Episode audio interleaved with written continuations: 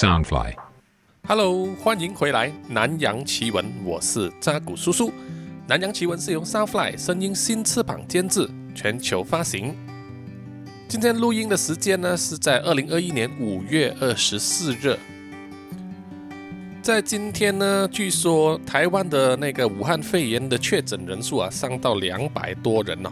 这个就是之前那几天呢感染的人数啊、诊断出来的。所以如果在上周所有的台湾居民都呃坚守那个不出门的隔离政策的话，哦有戴口罩、有勤洗手的话呢，那么相信接下来的几天呢，确诊人数应该就会下降哦。希望大家呢都能够保持自律哦。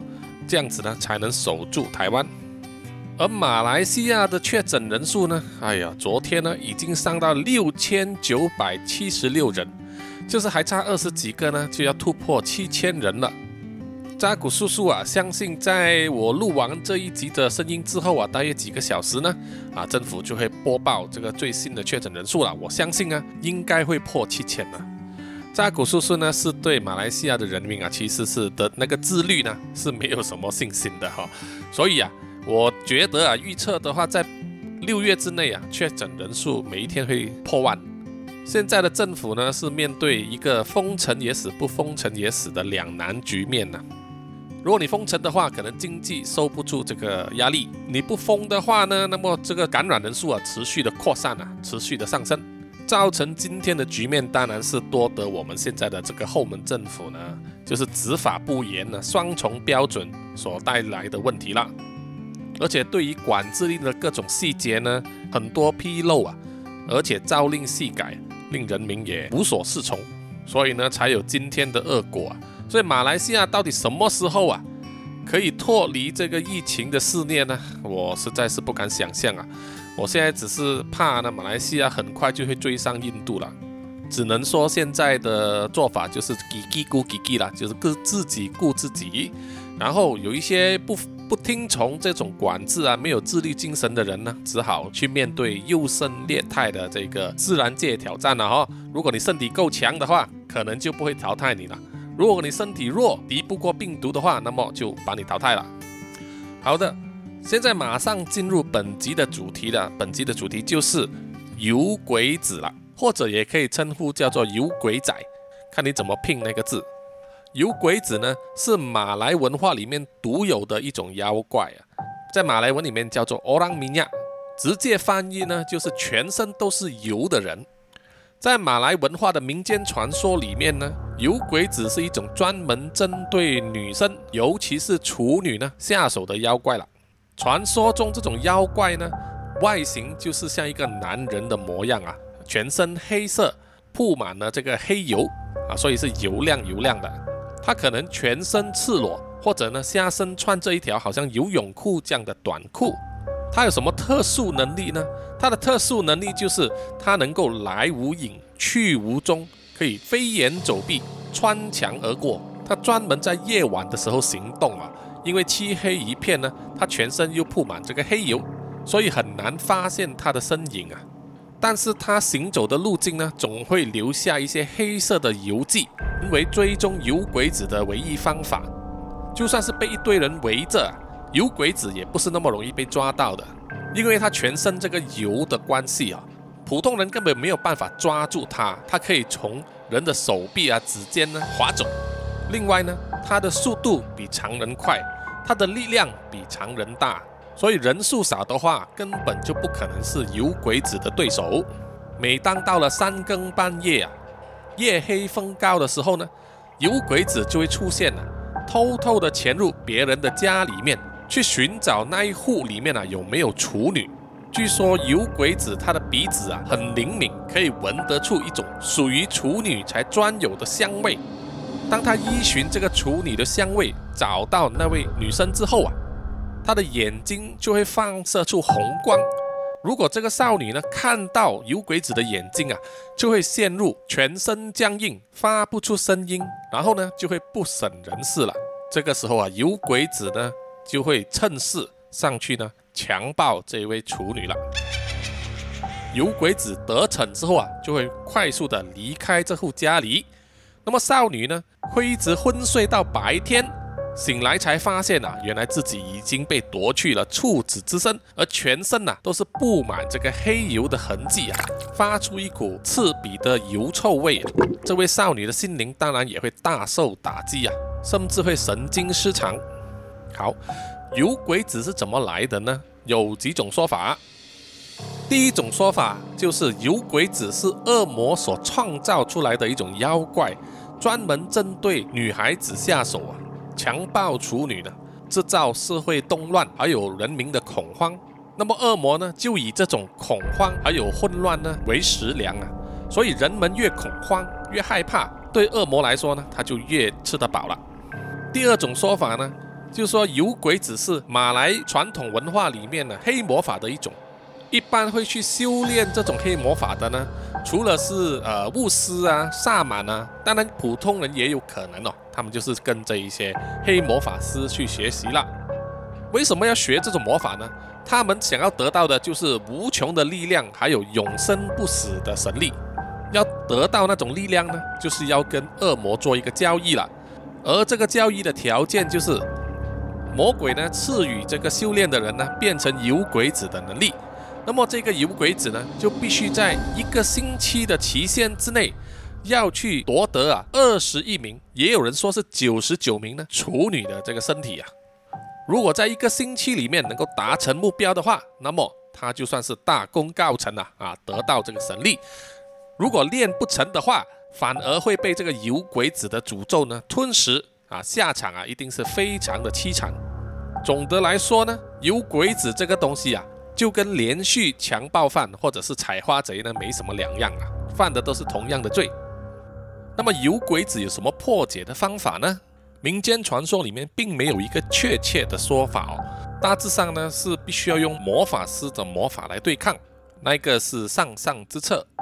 因为在传统的马来文化里面呢，几乎每一条乡村里面都会至少有一名巫师或者萨满。那么至于他们有没有这个足够的法力可以对抗有鬼子呢？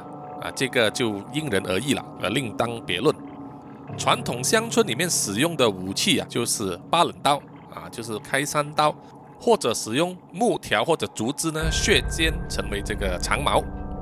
这种武器呢，对油鬼子未必有效，因为他身体的那个油质非常的厚，所以砍上去或者刺进去呢，啊，未必能够伤到他的本体。那么最后一种原始的武器呢，就是用火了，但是使用火攻呢，未必有这个成效啊。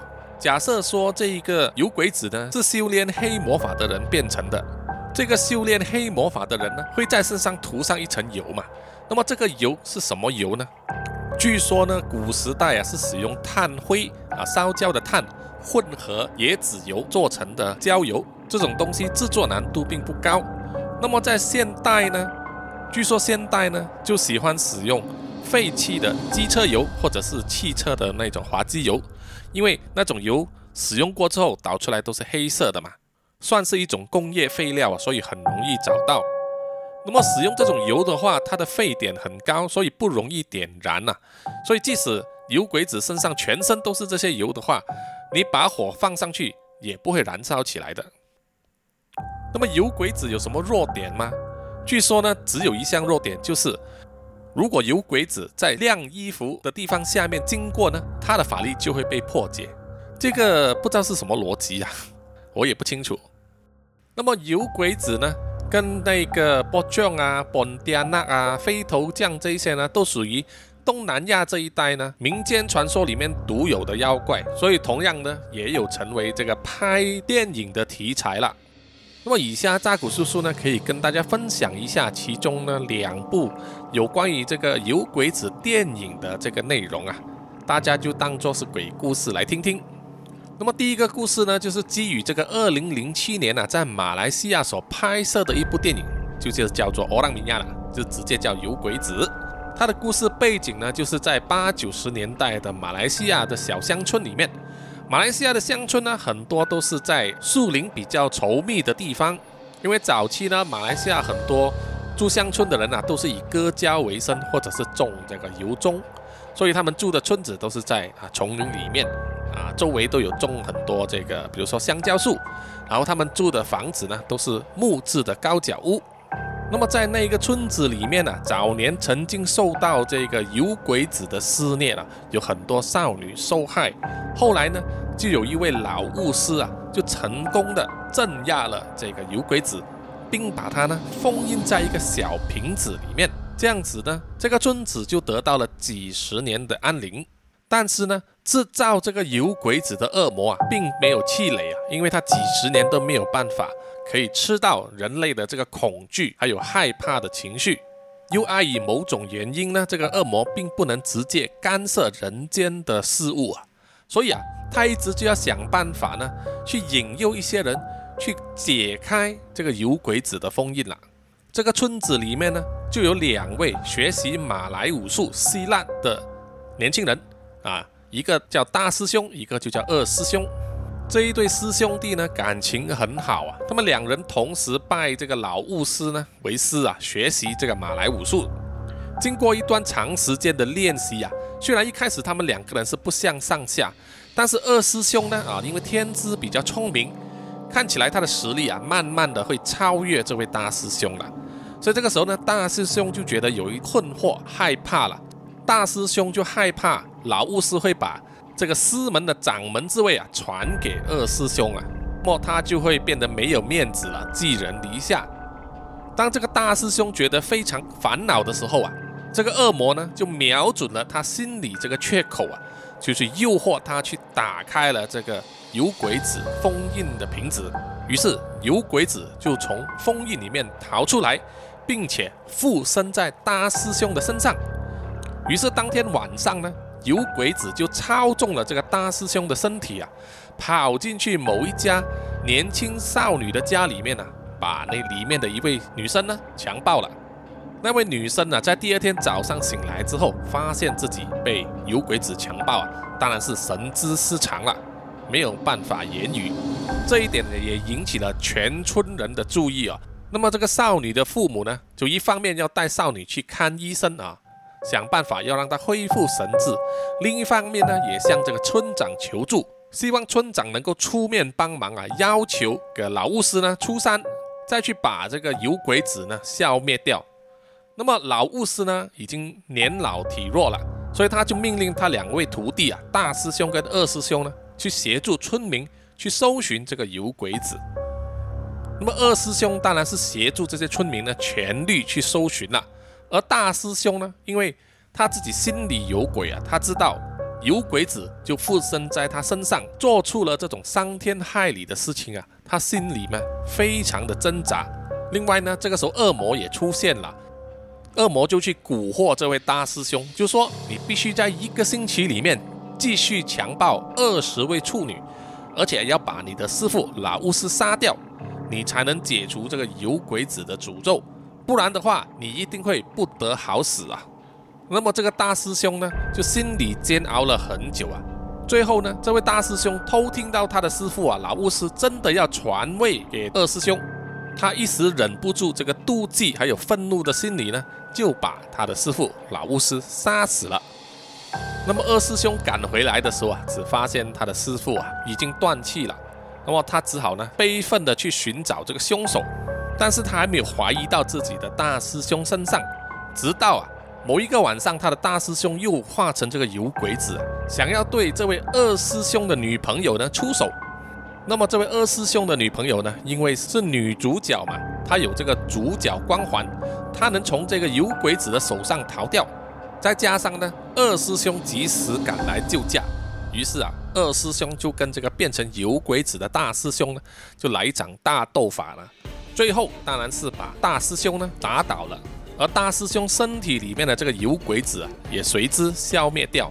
受到这个有鬼子的诅咒呢，大师兄的命啊也不久矣。他在临死之前啊，向这个二师兄坦诚啊，是他自己一时想歪，走了歪路，就杀死了自己的师父，还干下了强暴少女的这个罪行啊。他临死之前就向他的二师兄寻求忏悔和原谅。因为他们两师兄弟啊，本来感情就不错，那么二师兄呢就原谅了他的大师兄，他的大师兄呢也就带着他的罪行啊一起死去了。那么话说那一位被大师兄化成有鬼子强暴的那位少女啊，骗访了名医，还是没有办法治好啊，他还是一直痴痴呆呆这样子。那么九个月过后，这位少女呢，啊，肚皮大起来，就生了一个胎儿。当医生和护士啊，把这个胎儿从母体里面接生出来的时候，发现这个婴儿啊，居然是全身漆黑啊，身上还罩着一层黑油的油鬼子。好，这个第一个故事呢，啊，就到此告一段落。那么接下来呢，扎古叔叔就要跟各位分享第二部电影了。那么这个第二部电影呢，啊，其实是香港片哈。是一九七六年由邵氏电影公司呢所拍摄的神怪片。这部电影的男主角呢叫做李修贤。如果各位 Podcast 的听众啊太年轻的话，就可能不知道李修贤是谁了。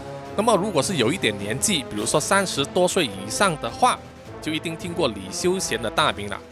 李修贤呢，他是在中国出生的哈，小时候呢就移居到香港。他十七岁的时候就加入了当时香港的邵氏电影公司，开始演出这个电影了。很快啊，就是在一九七三年的时候，他就开始担任主角。他的第一部电影叫做《中国超人》，就有一点像奥特曼的那一种啊，不过是香港拍的中国式奥特曼。扎古叔叔还是儿童的时候，我记得我父母有带我去看过，我有一点点印象。那么当时除了中国超人以外，李修贤也演了。第二部作品叫做《有鬼子》了，但是当时啊，并没有给他打开这个知名度。于是到了一九七七年的时候啊，李修贤就转去了做幕后，然后慢慢的就变成了导演了。那个时候啊，他就开始专门拍警匪片。那么如果大家喜欢看港片的话，香港电影它有好几个特色，除了有功夫片、搞笑的无厘头片。黑社会古惑仔片，然后就是警匪片了，这些都是香港非常受欢迎的片种。一九八四年呢，李修贤就拍了一部叫做《公仆》，他自己是导演兼男主角，他就凭这一部片赢得香港电影金像奖最佳男主角。然后在一九八八年，他又拍了一部警匪片，叫做《霹雳先锋》。而这一部片子呢，就提拔了一个重要人物，就是周星驰了。周星驰在里面演的一个角色呢，就让他赢得了台湾电影金马奖的最佳男配角。这个也可以说是周星驰啊成名之路的起点。那么李修贤呢，也可以说是周星驰的伯乐了。那么经常和李修贤合作的呢，还有周润发周大哥了。一九八七年的时候呢。李修贤就和周润发，还有台湾的这位影帝孙越孙大哥呢，就一起演出了一部警匪片了，是由林岭东导演的，叫做《龙虎风云》啊。这一部片也算是警匪片的经典，在 Netflix 上是看得到的。在《龙虎风云》里面呢，李修贤演的是这个珠宝大盗，而周润发呢，这是警察，但是他成为卧底，就和李修贤呢做了这个兄弟，非常的要好。但是在一次打抢行动里面呢，他们就被警察围捕了。那么周润发就为李修贤挡了一枪。他们回到这个巢穴躲起来的时候啊，这个盗贼的老大呢就指控说周润发呢是卧底。李修贤是为了义气啊，就挺这个周润发呢，不喜和他自己的老大翻脸。一直到最后啊，奄奄一息的周润发就是向李修贤承认他自己真的是警察的卧底。在这个情义两难全的世界啊。他们就拍出了一个非常赚人热泪的场面了。那么之后当然还有一部，就是一九八九年李修贤和周润发合演的《喋血双雄》了。那么女主角呢就是叶倩文了。这部是由吴宇森导演的，就是在这个英雄本色成名之后啊，《喋血双雄》呢就是亚洲英雄片的巅峰之作了。我建议大家呢去找来看。那么还有一套啊。非常受争议性的作品，也是由李修贤演的，但是男主角呢却是黄秋生，就是非常有名的《八仙饭店之人肉叉烧包》了。那么详情我就不介绍这部电影了。那么还没有看过的听众呢，欢迎大家去找来看。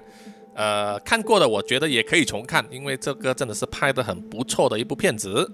那么在这一系列的警匪片里面呢，基本上就已经奠定了李修贤的这个警察的正面形象啊，哪里像现在的香港警察那个形象，真的是啊，简直就是有牌照的流氓犯罪集团呐。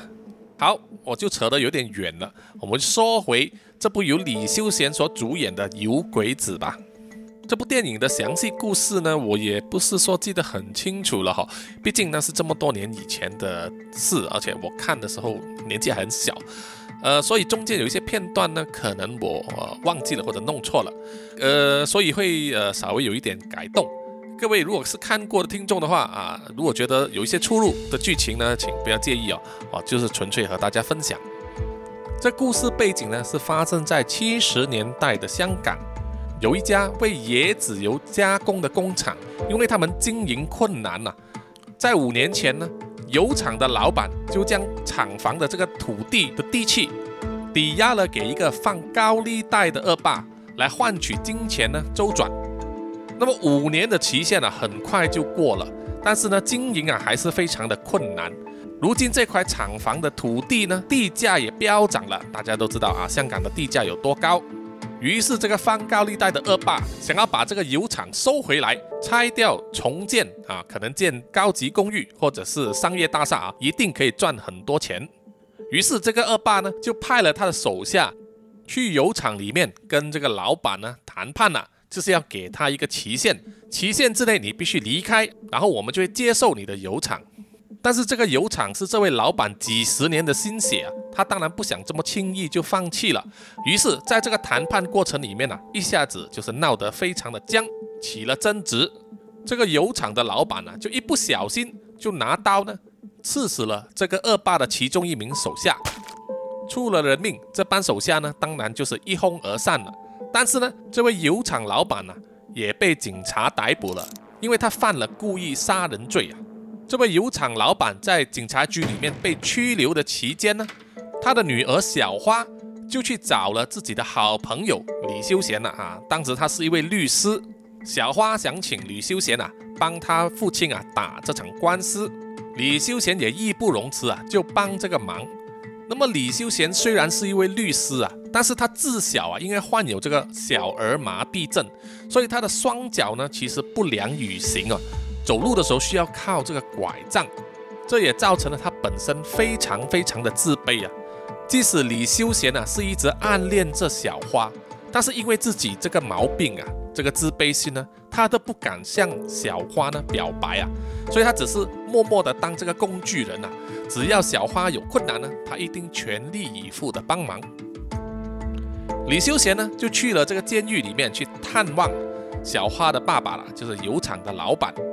那么，因为证据确凿啊，油厂的老板是知道他是逃不了的了。他又看到这个李修贤呢，一表人才啊，是一个好人，于是他就告诉了这个李修贤一个秘密。油厂老板就说，他自己的父亲啊，其实是一个降头大师啊，会使各种各样的黑魔法。那么，父亲呢，曾经在这个油厂老板的背上画了一个图案。啊，他从来没有给外人看过。油厂老板知道自己在劫难逃啊，所以希望啊，将这个秘密呢告诉这个李修贤，就说你根据这个图案的说明啊，去修炼就可以获得一种神力。那么有了这个力量呢，你就可以保护我的女儿小花了。啊，因为这个油厂老板怕呢，他一旦被定罪之后啊，这班恶霸还有他的手下一定会再去油厂那一边呢。要去收回那个工厂，同时也害怕会对小花不利。那么李修贤是一个有小儿麻痹症的人呐，根本不能和这些呃恶霸抗衡，所以油厂老板呢才传授这个降头的咒语给他啊，让他有这个神力。但是呢，他也一再的千叮万嘱跟李修贤说，这个降头的咒语呢，只可以用来做善事啊。如果你得到了这个神力，但是用它来做坏事的话呢？你就会得到报应，而且死得很惨很惨。李修贤呢啊，就一样画葫芦，把这个油厂老板背后的这个纹身画下来，记录下来，然后就带走了。那么之后呢，就不出意外，在法庭上就宣判这位油厂老板呢杀人罪名成立，被判死刑。于是啊，李修贤呢这个律师也什么都不能做，只好陪着哭哭啼啼的小花呢。看着油厂老板被问掉了啊，就是处以这个绞刑。那么回到自己家里之后啊，李修贤呢就愤愤不平了。于是他就根据这个咒语的指示呢，在家里面的地下室地上挖了一个坑，里面注满了这个黑油。然后啊，他就坐在这个坑里面，默默的一直重复练这个咒语了。练了这个咒语之后啊，他全身浸满黑油之后，李修贤呢就化身成为油鬼子了。这个油鬼子的造型呢？就好像 DC 漫画的那个双定啊，沼泽异形这样子，它全身呢都是被一块一块黑色的油块呢包覆着，只是露出啊发出红光的双眼以及一张嘴巴。而李修贤呢也获得神奇的力量啊，不但可以正常走路，而且健步如飞。获得油鬼子的力量之后啊。李修贤就想找那些对这个油厂老板迫害的手下呢进行报仇了。他在某一个山顶的停车场上，就找到其中一个手下哦，是在车里面呢和一个风尘女郎在那边亲热。于是啊，这个化身油鬼子的李修贤呢就去攻击这个手下了，把这个风尘女郎啊吓得半死。而那个手下呢？即使用他的刀来攻击油鬼子，也没有办法伤他分毫。就这样子呢，被油鬼子活活的掐死了。那么第二天新闻出来，当然是震惊了整个社会了。就是说，有一个流氓就死在山顶停车场的车里面，啊，全身都是布满这个黑油的油迹。而唯一的现场目击者呢，就是一位风尘女郎，她已经吓得神志失常了。那么有一些报章就说啊，这个流氓的死啊是得到报应啊。李修贤回到去律师楼的时候啊，看到这些报道啊，心里也是觉得沾沾自喜啊，觉得自己可以替天行道。但是接下来呢，他又受到另外一个打击了，就是他所暗恋的这个小花呢，就被一个富二代追走了。这一件事情啊，让他觉得又悲伤又愤怒啊。他非常怨恨自己的残缺不足，同时就怨恨小花呢是不恋旧情，只喜欢富二代那种贪慕虚荣的女人呐。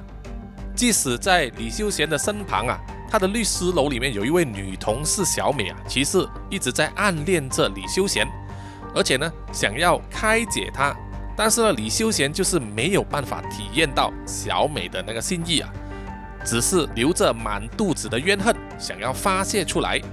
于是，在晚上的时候啊，李修贤就跑去了一个加油站里面，全身淋满了柴油，就变身成了油鬼子，然后就潜入某一个人的家里呢，把一个正在洗澡的女人呢掐死了。啊，这个故事情节就有一点无厘头了。导演可能是想要表达呢，李修贤在这个自卑心的作祟之下呢。不小心心里走了这个歪路啊，所以就滥杀了无辜，也就注定了他往日的结局啊。在电影的后半场呢，就是放高利贷的恶霸呢，就害死了小花。难忍悲愤之情的李修贤呐，他又再次化身为油鬼子呢，想要去杀这个恶霸报仇，但是就被暗恋他的同事啊小美发现了。小美呢就想要劝阻李修贤呐。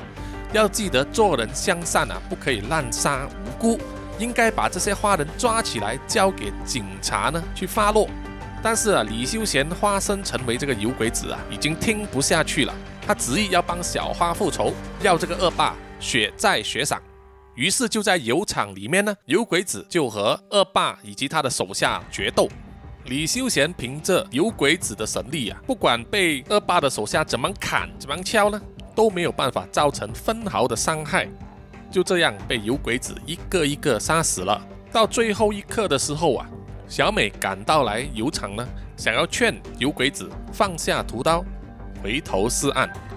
但是油鬼子已经杀红了眼啊，没有办法停手，于是就被小美呢使用油厂里面的汽油啊喷射到全身，然后点火燃烧，最后在熊熊火焰之下。烧成灰烬啊，死无全尸。这也印证了油厂老板之前给李修贤的忠告啊，就是如果一旦有了油鬼子的神力，但是你还是干过坏事的话，就会落得如此下场。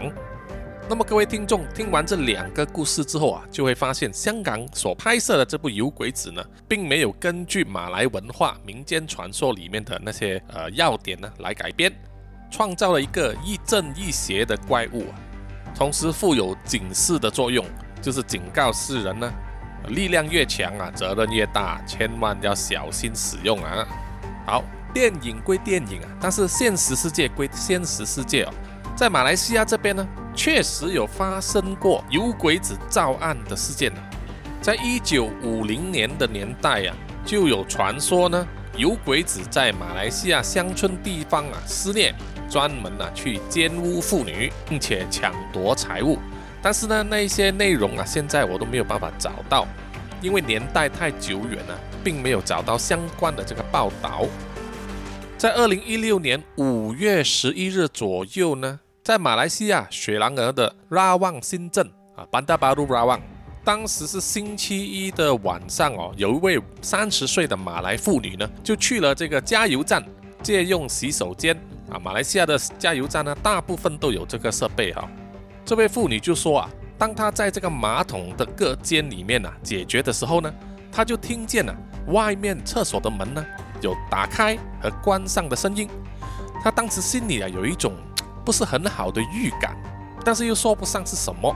当她解决完之后啊，打开这个马桶隔间的门啊，要去洗手的时候，就发现有一个全身涂满黑色油脂的男人呐，下身呢只是穿着一条鲜红色的内裤，就挡在厕所出口的门那边。这位妇女啊，当时就给吓得惊魂失色，四肢僵硬。这个时候呢，这一个全身油脂的男人就想办法把这位妇女啊，要推进去这个马桶隔间里面。想把她困在隔间里面呐，并且强暴她。这个妇女呢，就不断的挣扎，然后就大声喊叫，最后呢，就给她成功的逃离了魔掌啊，冲出了这个洗手间，后就在加油站外面大喊救命了。当有路人听到呼救啊，跑跑来帮忙的时候，他们就看见啊，这个全身乌黑的男人呐，还有那条鲜红色的底裤呢，就很快速的从这个洗手间里面逃出来啊。消失无踪。二零一二年，在马来西亚雪兰莪州 Gombak，中文名叫做俄麦，是离市中心比较偏远的地方哦。他们这边呢，除了有一般的住宅区之外，也有很多木屋啊，也靠近啊森林。这里有一个乡村叫做甘崩拉萨曼呐，意思大约就是指海军将军村的意思啊。在二零一二年接近圣诞的期间呢。这个乡村里面的就有一些村民啊，就说他们在深夜的时候就有人看见疑似是有鬼子的妖物的，在他们村子的范围里面出现。这些曾经看见过有鬼子的村民啊，不约而同都说，他们看见的有鬼子是除了全身皮肤乌黑之外，啊，他们这个有鬼子身体非常的高大啊，肌肉强壮，但是呢，一个人看到的是光头的男人。另外一个看到的是拥有短发卷发的男人，他们说呢，这两个有鬼子啊，都是在深夜的时候出现，他们的呼吸声非常的沉重大声哦，听起来好像是牛的呼吸声。这些目击的村民呢，就说他们第一眼看见这个有鬼子出现的时候啊，还不知道是什么东西，就举起这个手电筒往那边照过去啊，就看见那个有鬼子啊。用手阻挡着那个灯光，然后啊，就很快速的翻过墙壁之后消失无踪。那么这些村民都相信啊，这个有鬼子呢，就是那一些学习黑魔法的人了，学习了这个有鬼子的咒语呢，想要在夜晚出现来就是强暴妇女。于是啊，就约有两百多名村民啊，就自动自发的就组成这个夜间巡逻队啊，他们每十个人一组呢，啊，轮流。在村里的各个地方巡逻，每个人手持这个八冷刀，也就是开山刀，还有木棒啊、竹枝这些武器，希望能够尽快啊抓到这个有鬼子啊，以安民心。当然，同时他们也报了案哦，有警察呢定期来到这一带巡逻。但是经过整个月的巡逻，都没有人抓到这个有鬼子。但是好事呢，就是没有一个妇女啊有说受害。就是说呢，在马来西亚最近这几十年啊，都没有人真正的抓到所谓的有鬼子这个怪物，反而呢，抓到很多啊自称是有鬼子或者是学习了有鬼子这种魔法的小偷。相信这些小偷呢是想要借助有鬼子的这个名声呐，就是来吓一些普通的民众。同时呢，全身涂到乌黑的话呢，在夜晚很难被发现，而且他全身都是那个油渍嘛，很难把他抓住。二零一七年呢，在这个沙巴州的比南邦就有发生过其中一个呃贼呢，全身也是涂满黑油，穿着一条黑色的短裤呢。就闯进一个前政治人物的家里面，想要就是抢劫，结果呢就给这个主人啊发现，这个政治人物呢就跟这个小偷呢打成一块，最后啊还是成功把这个小偷呢抓起来了。所以扎口叔叔相信呢，有鬼仔这个只是保留在民间传说里面啊，并不是真的有这种妖怪啊。